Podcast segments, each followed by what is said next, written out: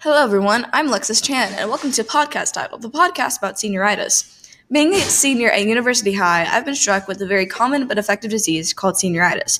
In fact, I was awarded with worst senioritis amongst 70 other seniors at my school. Because of this title, I thought I knew exactly what senioritis was. One day, my older sister misused the term, and being the person that I am, I was eager to prove her wrong. According to the World Wide Web, senioritis is a colloquial term mainly used in the United States and Canada to describe the decreased motivation towards studies displayed by students who are nearing the end of their high school, college, and graduate school careers, or at the end of the school year in general.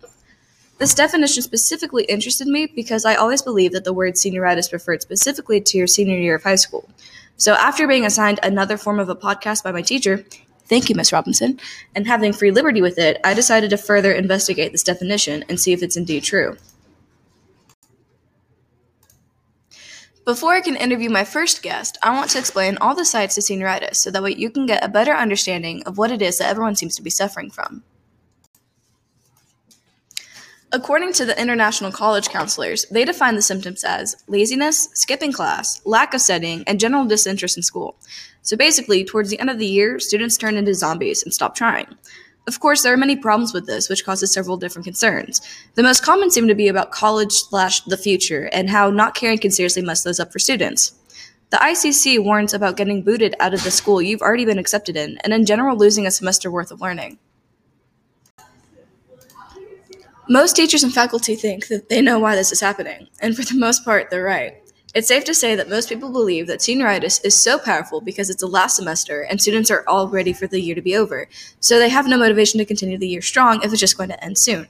Especially high school seniors, as most of us believe that the last semester can't hurt our chances if we've already picked a college.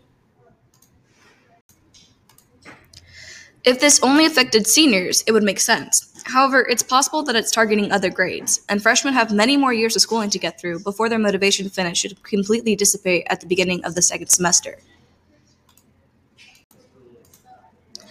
So, this podcast will try to find out why senioritis is affecting more than just seniors and how to counteract it. This is a three episode podcast with about 10 minutes per episode, which doesn't give me much time to approach it scientifically. So, I'm going to interview three people from all ends of the spectrum, according to the previously mentioned definition. I will interview a college senior, high school senior, and a freshman. In this episode, I will interview a fellow senior at University High, Jonathan Priest. I'm going to use him as an outsider's opinion on senioritis, how it affects him, and compare it to another source on the internet. I'll also compare the why for the outbreak of senioritis. So, Jonathan, at what point in your senior year did you feel you really felt the senioritis sink in? Well, for total senioritis, I didn't really, uh, I didn't experience too much my senior year so much as the other years of high school. But as of senior year, uh, it was more like second semester, fourth quarter type stuff. What did you do to counteract the disease, or did you do anything at all? Uh, well, when I first got the disease, it was mostly because of you know me not wanting to do certain things, and so I didn't really try to counteract it because it was justified. But as of this year, I took a bunch of AP classes that I uh, I passed them. Um,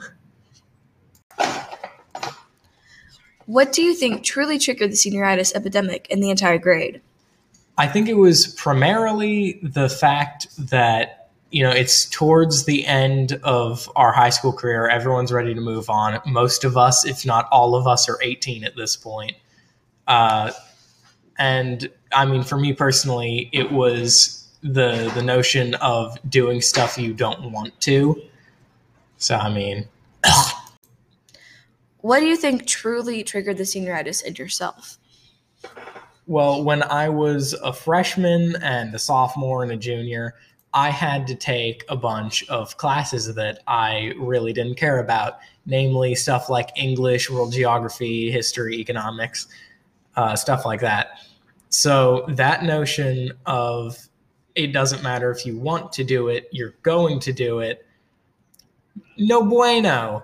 So I so I would, you know, sort of rebel, for lack of better term, by just slacking off and not doing anything, not realizing that it literally only hurt me.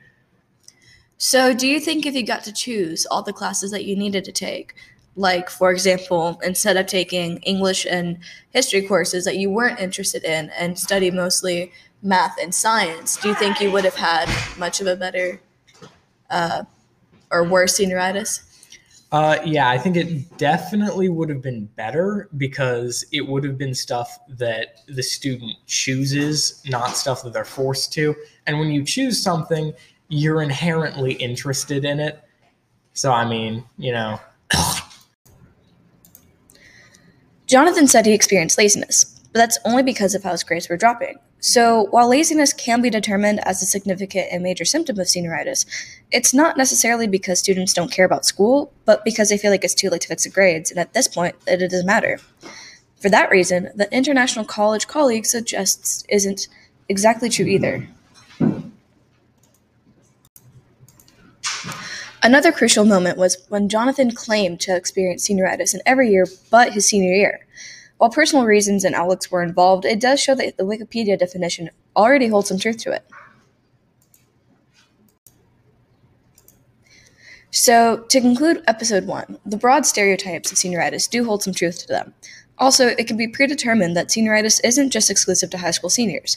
But, like any other stereotype, exceptions and different perspectives arise that add more to the problem of senioritis. Stay tuned for the next episode where I'll interview a college student and a high school freshman to further investigate why senioritis is spreading past its bounds of high school seniors.